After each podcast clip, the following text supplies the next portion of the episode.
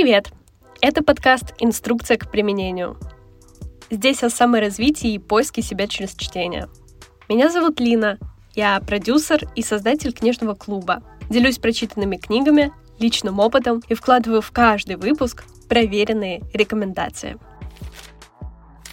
Сегодня мы разберем книгу под названием «Пока мне не исполнилось 30». И это продолжение к предыдущему выпуску, в котором я также разбирала проблемы людей до 30 и возможные кризисы, возникающие в этом промежутке времени.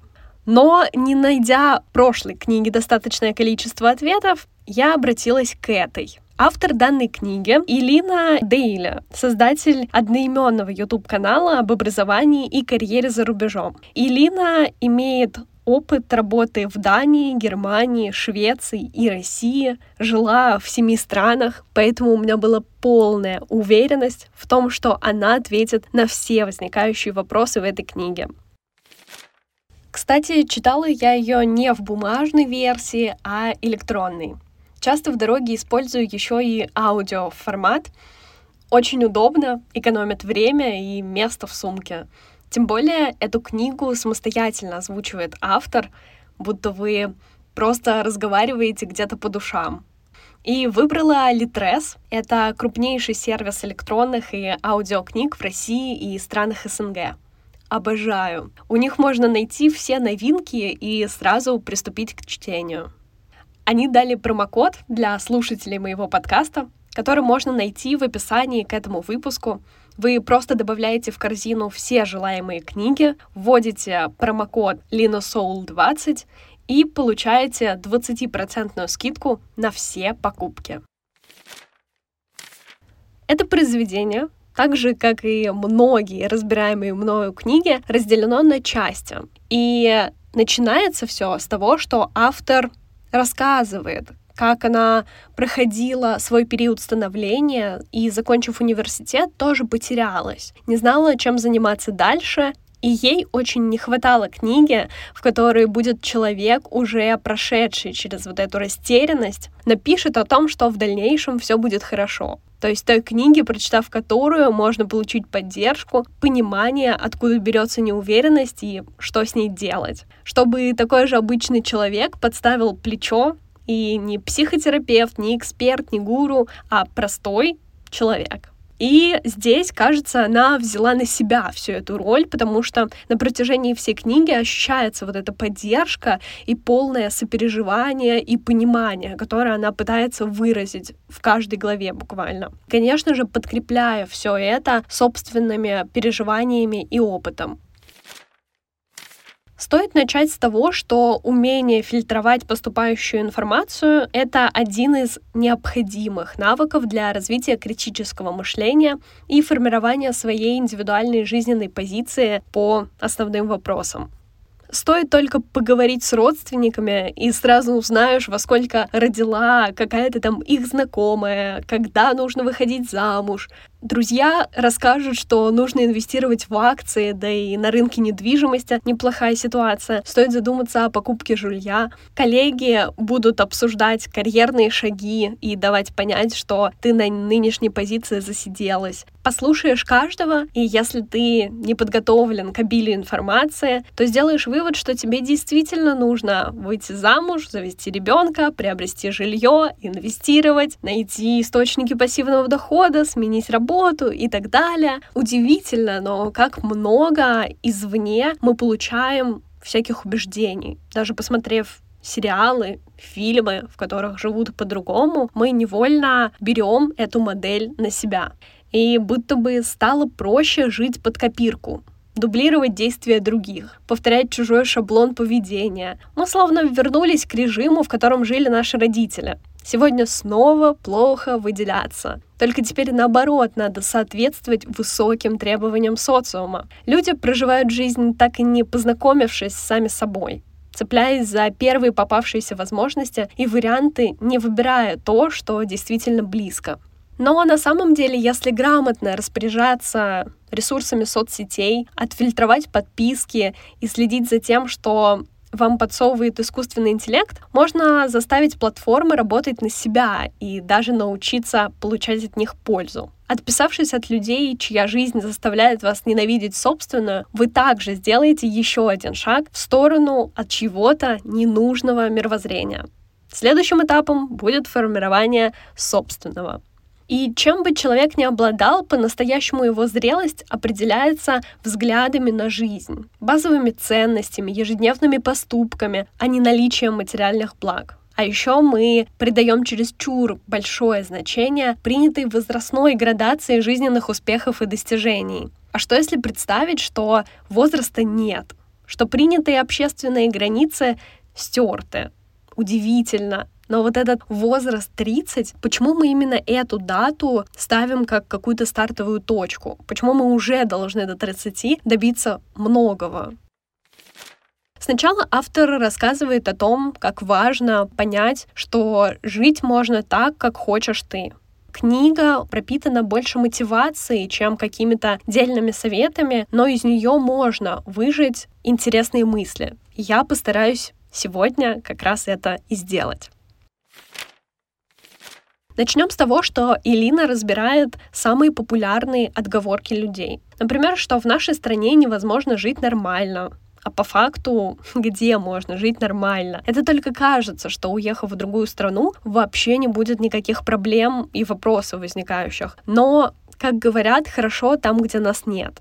Или, например, отговорка «у меня же нет богатых родителей». Эм, богатые родители не гарант успеха ребенка. И богатство само по себе очень мало говорящий о личности человека фактор. А вдруг не получится? Никогда нет никаких гарантий, что у тебя получится, или даже что не получится. На самом деле, отчасти смысл жизни — иметь выбор, чтобы в дальнейшем делать выводы о правильности или неправильности решений. Ведь как было бы скучно жить, если бы мы знали наперед обо всем, что нас ждет. Часто убеждение «я не смогу». Мы с рождения научились всему, чего умеем сейчас. Ходить, говорить, читать. И тогда нам не казалось это сложным. Мы просто потихоньку делали шаг за шагом. Так вот и во взрослой жизни нужно делать то же самое парадокс. Но повзрослее человек привыкает сдаваться и недооценивать свои возможности. Люди словно ищут повод сказать себе «я не смогу», чтобы не действовать. Такая некая отговорка. И еще одна из них «мне почти 30, уже поздно что-то менять». Но на самом деле ведь никогда не поздно. Это лишь про ответственность. Мы сами принимаем решения, даже когда пользуемся советами окружающих. Ведь действительно мы зачастую знаем, какое решение нужно принять. Оно вот где-то внутри. Но хотим узнать, что думают окружающие, посоветоваться, обсудить. Зачастую в надежде услышать то, что мы придумали сами. Хотим просто очередное подтверждение. И потом наша ответственность согласиться с этим или нет. Также меня заставило задуматься предложение о том, что проживать эмоции самостоятельно намного важнее и ценнее. Зачастую мы делимся сразу же своими переживаниями с кем-то другим. И иногда это также про перекладывание какой-то ответственности. То есть, если нам плохо, мы хотим, чтобы этот негатив разделили с нами другие люди со стороны и сказали, что да, все будет хорошо, все в порядке, будто бы нашу жизнь мы не можем жить самостоятельно. И для совершения серьезных шагов нам иногда не хватает терпения, потому что хочется все и сразу, особенно когда смотришь на примеры, где люди уже добились того, чего хочешь ты. Тем более уязвимость. Мы боимся, что увидят неуверенность или страх, в принципе, мы и так на ладони. Даже стоит заглянуть в любые социальные сети, наши посты, фотографии. Но показать слабость — это же наоборот про смелость и силу. Это здорово не строить образ в социальных сетях о том, что ты богатый, успешный, а на деле не реализованный человек. Стоит делиться как положительным, так и негативным и показывать себя как искреннего и честного человека. Некоторые еще из 90-х берут то поведение и выпячивают свое состояние на показ. Забавно видеть людей, которые дорвались до денег и всеми возможными способами показывают свое состояние. Фотки машин, телефонов, просто пачек денег. Это очень отталкивает. И автор даже упоминал, что ей по душе больше шведы, которые ведут обычный размеренный образ жизни, хотя могут иметь огромное состояние. Но они его не показывают, особенно такими дешевыми способами. Мне кажется, главный принцип, что в этой, что в предыдущей части моих разборов, это то, что нужно пробовать. Разговоры по душам за бокалом крепкого и осуждение действий людей вокруг совершенно не помогают. Можно проснуться на следующее утро и ничего не менять. Во время разговора мы просто не берем на себя ответственность. Сколько людей вообще используют информацию, превращая ее в конкретные действия после вот этих кухонных разговоров? Мне кажется, очень малое количество. Мы сами знаем, что нужно делать, но откладываем. Нужен волшебный пинок? У вас точно все получится. Человек, у которого нет шанса на результат, даже не нашел бы этот подкаст и чего уж там, не загуглил бы свою проблему. Он не стал бы интересоваться решениями, потому что вряд ли знает, что ему вообще нужно что-то в жизни менять. Например, условно, если токсичному человеку комфортно по жизни хамить, кричать, швырять вещи, и все время быть чем-то недовольным, в его мире это вариант нормы. Он не задастся вопросом, а бывает ли иначе. И лучше использовать силу маленьких шагов, улучшать качество своей жизни постепенно, и тогда со временем вы заметите, что уже не нужен волшебный пинок. У вас будет хватать внутренней силы, чтобы самостоятельно менять жизнь. И это самое ценное и важное. Ощущение, что сейчас в Инстаграме на консультации и наставничество все закрывают как раз по этому принципу. Людям нужна вот эта поддержка со стороны.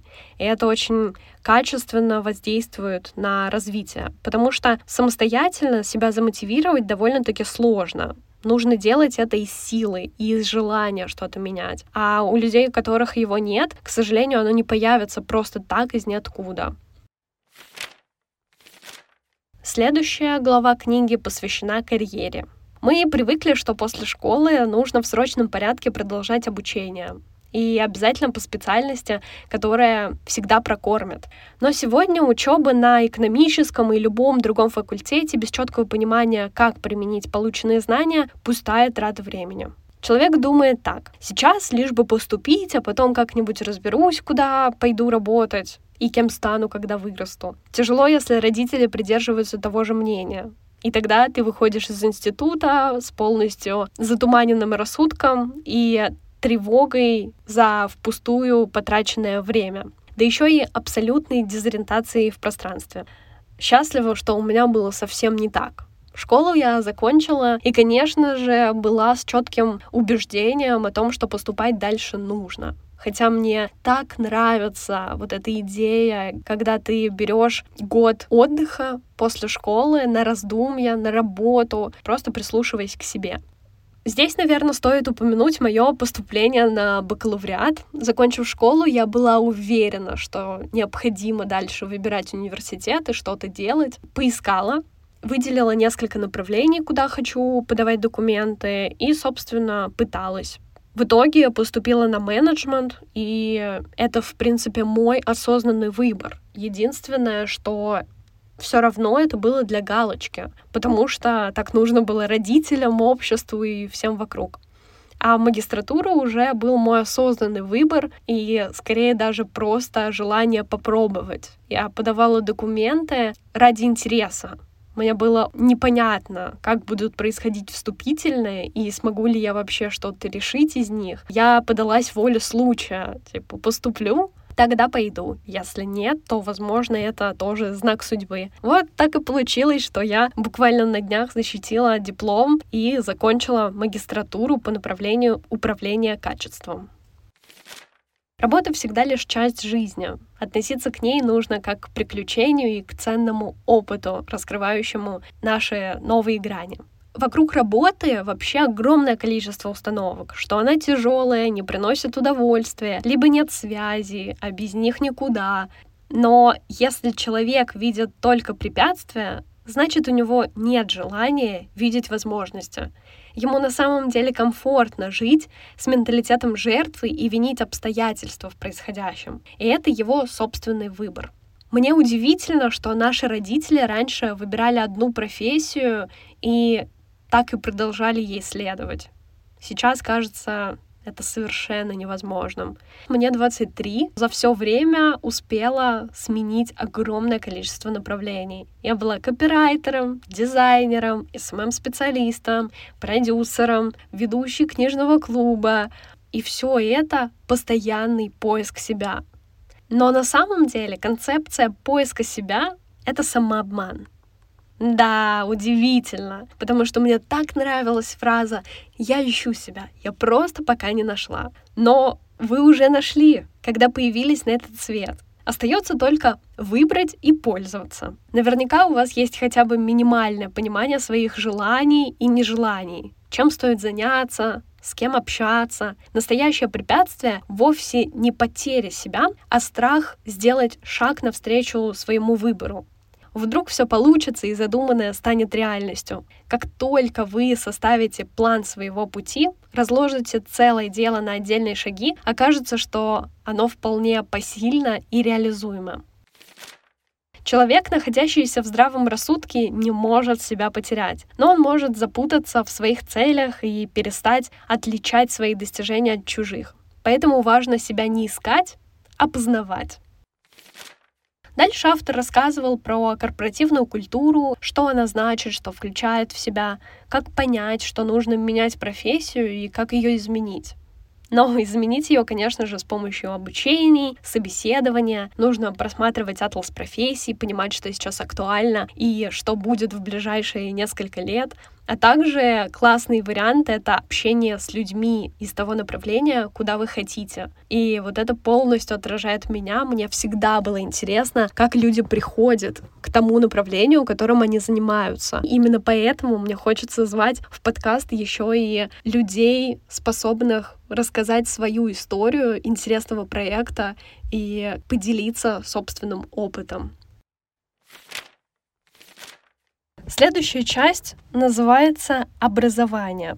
И здесь о том, что заканчивая школу, мы часто идем в университет, просто потому что так проще. Но на самом деле сейчас многие люди и без образования строят свою деятельность и карьеру довольно-таки успешно. И диплом совершенно не показатель ума и даже не гарант успеха. Так зачем же мы идем в университет? Есть давний стереотип, что в ВУЗе мы получаем профессию. Но во многих университетах едва ли дают практические навыки, сплошная теория.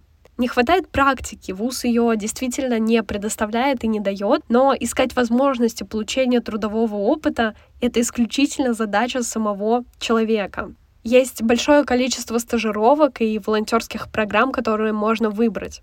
Более того, в университете мне кажется важным научиться писать курсовые и дипломы, потому что именно это способствует навыку поиска информации и вообще ее формированию и укладыванию в какую-то логическую цепочку. Я сама писала все дипломы и курсовые, и это действительно сложно, особенно когда требуется большой процент оригинальности. Когда человек не может вычленять информацию из огромного поисковика, конечно же, это вызывает большие трудности.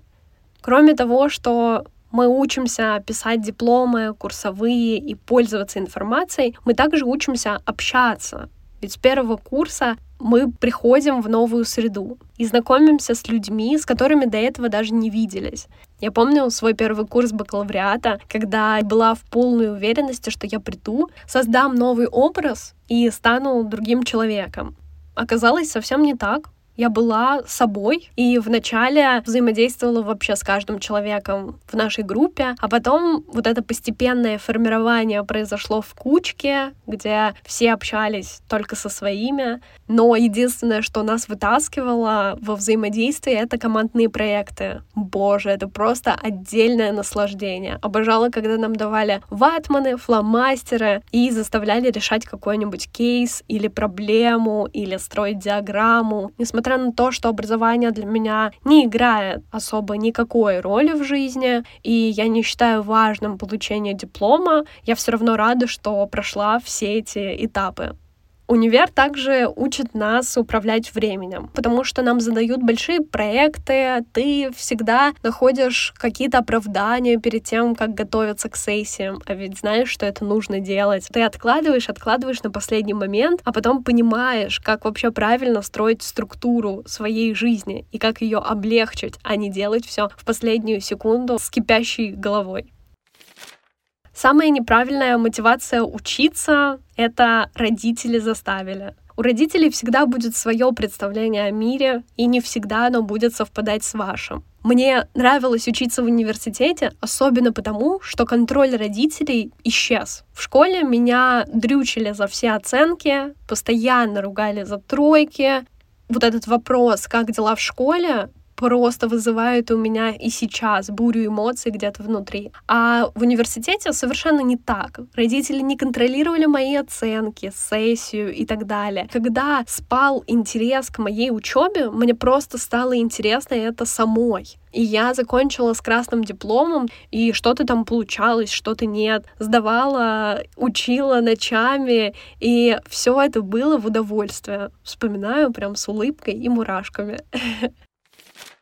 Также автор разбирает изучение иностранного языка. Когда не хватает финансов на нянь репетитора, многие изучают по сериалам, песням, книгам, в какой-то момент съехала от родителей, а потом заинтересовалась английским, решила изучать как раз, чтобы поступить э, в Европу. И около года, наверное, я занималась, чтобы дотянуть свой уровень. Это вообще отдельная история, мне кажется, можно ее выделить в новый выпуск, потому что да, тогда было много переживаний, волнений, и иностранный язык для меня остается незакрытым гештальтом. Автор тоже пишет, что ее не удивляют люди, которые десятки лет изучают английский в школе, при этом не могут связать двух слов во время путешествия за границей. У них просто нет мотивации к овладению языком. Соответственно, поэтому и нет результата. А на самом деле знание языка дает доступ к большему количеству информации. Можно изначально читать все на английском, смотреть сериалы в оригинале. Кажется, это просто несбывшейся мечтой. Но я уверена, вернусь к изучению английского и очень хочу, чтобы мы поговорили об этом поподробнее, но чуть-чуть попозже. Предпоследний раздел называется «Отношения». Они, конечно, повсюду, потому что вокруг нас мы же социальные существа. Но, к сожалению, нас не учат общаться. Наряду с реальными интровертами и социофобами есть люди, которые определили себя как интроверты, толком не разобравшись в своем истинном характере чтобы снять с себя ответственность за недостаток навыков общения. Порой проще убедить себя, что ты не способен общаться с людьми, чем постараться проработать свой страх и научиться находить подход к другим. Так и я долгое время считала себя интровертом и везде об этом говорила. Но на самом деле я амбиверт. Вот такое сейчас появилось понятие. Я могу с легкостью общаться в компании или с новым человеком, но когда у меня есть на это ресурс, потому что когда-то он заканчивается, и у меня такой индикатор сразу падает, и мне хочется забраться под одеялко и просто сидеть, переваривать все, что было. Кажется, это адекватно по крайней мере для меня. Это то, как я живу и как мне в кайф. Люди сегодня недооценивают роль литературы в прокачивании навыка построения отношений. Ведь в школе мы разбирали огромное количество произведений, смотрели за героями, ситуациями, сравнивали их жизни друг с другом. Как раз можно сделать такое упражнение. Выбрать неудовлетворяющие вас отношения и поэтапно расписать в какой момент все начало рушиться, что для этого сделали обе стороны, и когда вы могли повернуть ситуацию в позитивное и конструктивное русло. Наконец, пропишите, какие есть варианты выхода из ситуации, что лично вы могли бы в ней предпринять, каким вы видите идеальный исход, что вы можете сделать, чтобы к нему приблизиться. Также, кстати, можно разбирать и удачные отношения. Вот эта рефлексия и самоанализ, спасение для всех отношений. Как раз, мне кажется, сравнивая себя в разных ситуациях, можно начать расти и хотя бы понимать, как правильно взаимодействовать с другими. Ну а литература, театр, искусство — все это неисчерпаемые источники для изучения и анализа человеческих отношений со стороны. Но даже наблюдение за происходящими рядом в реальной жизни взаимоотношениями наших близких и коллег могут дать нам идеи для использования в какой-то момент схем в построении собственной модели взаимодействия с людьми. Сейчас мы все чаще запираемся дома, проводим время перед сериалами и ведем себя как уставшие от жизни старики. Общаемся с психотерапевтами и развлекаем себя книжками по саморазвитию, впитывая теоретический опыт. И это все прекрасно, но для реальной жизни недостаточно. Полученную информацию нужно использовать, тестировать, отслеживать результаты и делать выводы. Прям мурашки в этот момент шли, пока я это осознавала. Да, я действительно много читаю, сижу дома, общаюсь с психотерапевтом, но несмотря на это у меня также есть друзья, блог, любимая работа, и тем более стараюсь внедрять все прочитанное в жизнь. Иметь друзей — это здорово, но если у вас их нет, это не странно. К сожалению, но в действительности исчезает не дружба, а желание людей вкладывать время и усилия в построение глубоких отношений. Дружба это бескорыстная связь, где есть доверие, привязанность, общие интересы. Это отношения, в которых люди готовы прийти друг другу на помощь, где есть понимание, самоуважение, где люди честны друг перед другом и искренне в выражении своих чувств. Благодарна, что в моей жизни появились люди, которые научили меня дружить, отогрели, обняли, сказали, что я могу говорить о чувствах, быть искренней, и они меня принимают и любят такой, какая я есть, в любой из жизненных этапов. В детстве нас погружают в среду. Сначала детский сад, потом школа, университет. Все это места, где мы как будто должны общаться с этими людьми, и они обязаны стать нашими друзьями. На деле не так. Иногда кто-то уходит из этих институтов социальных без близких контактов. И я отношусь, в принципе, к этому числу. Со школы я не общаюсь ни с кем. Из университета есть пару людей, с кем я поддерживаю связь, да. Не знаю, просто у нас разные взгляды, интересы, желания. Не коннектимся. И возникает такой интересный вопрос. А где же искать друзей? Мне кажется, есть огромное количество вариантов. Это кружки, клубы, приложения, мероприятия, социальные сети. Можно воспринимать это как приключения. Знакомства нужны для истории, чтобы потом было о чем вспомнить. И со многими своими друзьями я познакомилась, конечно же, в соцсетях, огромное спасибо Инстаграму, запрещенной на территории Российской Федерации социальной сети, к сожалению, за возможность пообщаться и подружиться с такими замечательными людьми. Мы как-то находили друг друга, подписывались долго, реагировали на сторис, а потом уже начинали общаться в личных сообщениях. Иногда это просто вытекало из какого-то вопроса. Когда я занималась дизайном, брала заказы на фриланс по оформлению фирменного стиля, логотипов и прочее, у меня многие интересовались, где учиться, могу ли я это сделать. И вот даже через один навык я познакомилась с большим количеством людей. И потом так приходило постепенно еще больше и больше классных, заинтересованных, любимых мною человечков. Также есть а, клубы, например, там женские клубы, йога, конечно же, мой книжный клуб, где потрясающие люди, совершенно разные, занимающиеся тем, чем им нравится, также с горящими глазами, любящие читать, что уже безмерно круто и объединяет нас всех вместе. Кстати, присоединяйтесь читать вместе. Мы совместно выбираем литературу, знакомимся в чате, общаемся, а когда прочитываем книгу, то устраиваем онлайн-созвон, где обсуждаем подробно впечатления, делимся понравившимися цитатами и просто душевно болтаем. Ссылка на вступление будет в описании к этому выпуску. Кроме того, мы скоро будем организовывать офлайн встречи в Москве, и можно будет прийти и вживую познакомиться тоже с классными ребятами.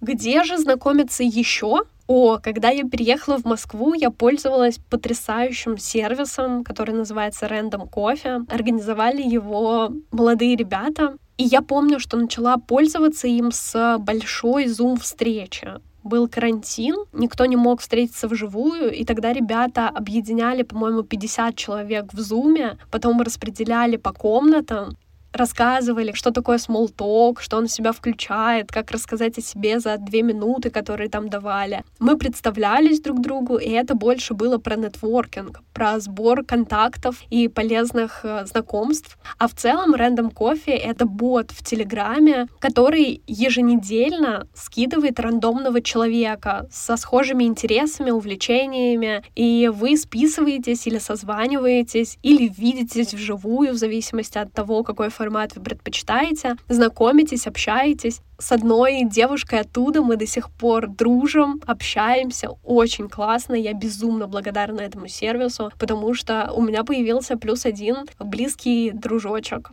Рекомендую посмотреть сайт ребят, и даже если вы не из Москвы, они работают вообще по всему миру. Я знакомилась и с людьми из Америки, и из Норвегии. Все зависит лишь от вашего желания и указанных критериев. Тем более это рандом, весело и интересно, новая история в ваш багаж и опыт. Также из интересного вспоминаю историю, как ехала из Тербунов в Липецк, и не было автобусов, маршруток, ничего. Мне пришлось посмотреть Блаблакар, и нашлось подходящее мне время, место. На удивление, мне попались люди, из Италии. Там была девушка с дочкой, которые переехали в Италию. Мы очень мило этот час проговорили просто обо всем. У нее совершенно необыкновенная история, которая просто меня мурашила всю дорогу. И вот такие случайные мелочи приводят либо новых людей, либо просто классные мысли, опыт и диалоги. К отношениям можно отнести еще и отношения с родителями. Но здесь я не буду на этом пункте останавливаться подробно, потому что я записывала выпуск подкаста на эту тему. Он, по-моему, под номером два. Я как раз описывала всю историю наших взаимоотношений. Ну и, конечно, любовные отношения. Люди забывают, что это не игра в везет, не везет. В этом процессе задействованы двое, и каждый несет ответственность за их успешное развитие. А еще мы забываем, что на самом деле не знаем, насколько нормальные отношения у других людей. Мы видим только их поверхность, верхушку айсберга, которую люди сами решают нам продемонстрировать. Ну и заканчивается книга разделом под названием «Качество жизни». Не очень хочется останавливаться на нем подробно, я просто детально пройдусь, потому что здесь очень поверхностные вещи о том, что нужно улыбаться, правильно питаться, заниматься спортом и наладить свои отношения с деньгами. Часть про деньги у меня отозвалась, потому что автор тоже писала, что ей сложно тратить на себя, и она увеличила свой доход с помощью как раз открытия для себя новых возможностей. Начала снимать квартиру подороже, потом развила проект, ушла из найма. Это все такие постепенные шажочки к вот этой независимости и самодостаточности. Также писала о том, что отсутствие веры в себя — самый страшный враг на пути к своему делу. Деньги можно найти, идею тоже, а вот вера в себя — это ресурс, доступный только нам. Потрясающая мысль. Мы постоянно ждем подпитки от окружающих. Нам ее как будто недостаточно. Это такой бездонный сосуд, который мы постоянно пытаемся заполнить, но он все так же пустеет, будто у него просто нет дна. Мы не сможем действовать до тех пор, пока не убедимся в том, что у нас все получится. А это происходит постепенно. Какой-то замкнутый непонятный круговорот. Но верить в себя — основа для классного развития и дальнейших действий в направлении расширения и масштабирования своих проектов. Нет тех, кто уверенно знает, как надо жить и что делать. Но есть те, кто чуть больше работает, чуть больше старается и чуть шире мечтает. Выделяется всегда тот, кто что-то делает. Вот на этой цитате мне и хотелось бы закончить этот выпуск. Очень интересно, как вам выводы из книги. Находите ли вы ее интересной и полезной? Буду рада обсудить. Оставляйте комментарии в телеграм-канале, ссылка будет в описании. И подписывайтесь на него, там еще больше мыслей из книг, подкастов и просто моей головы. А также полезные ссылки, опросы, анонсы новых книг книжного клуба и подборки с дополнительными материалами по сегодняшней теме. Спасибо тебе за прослушивание. Подписывайся на подкаст, ставь оценки, пиши комментарии. Услышимся на следующей неделе. Пока-пока.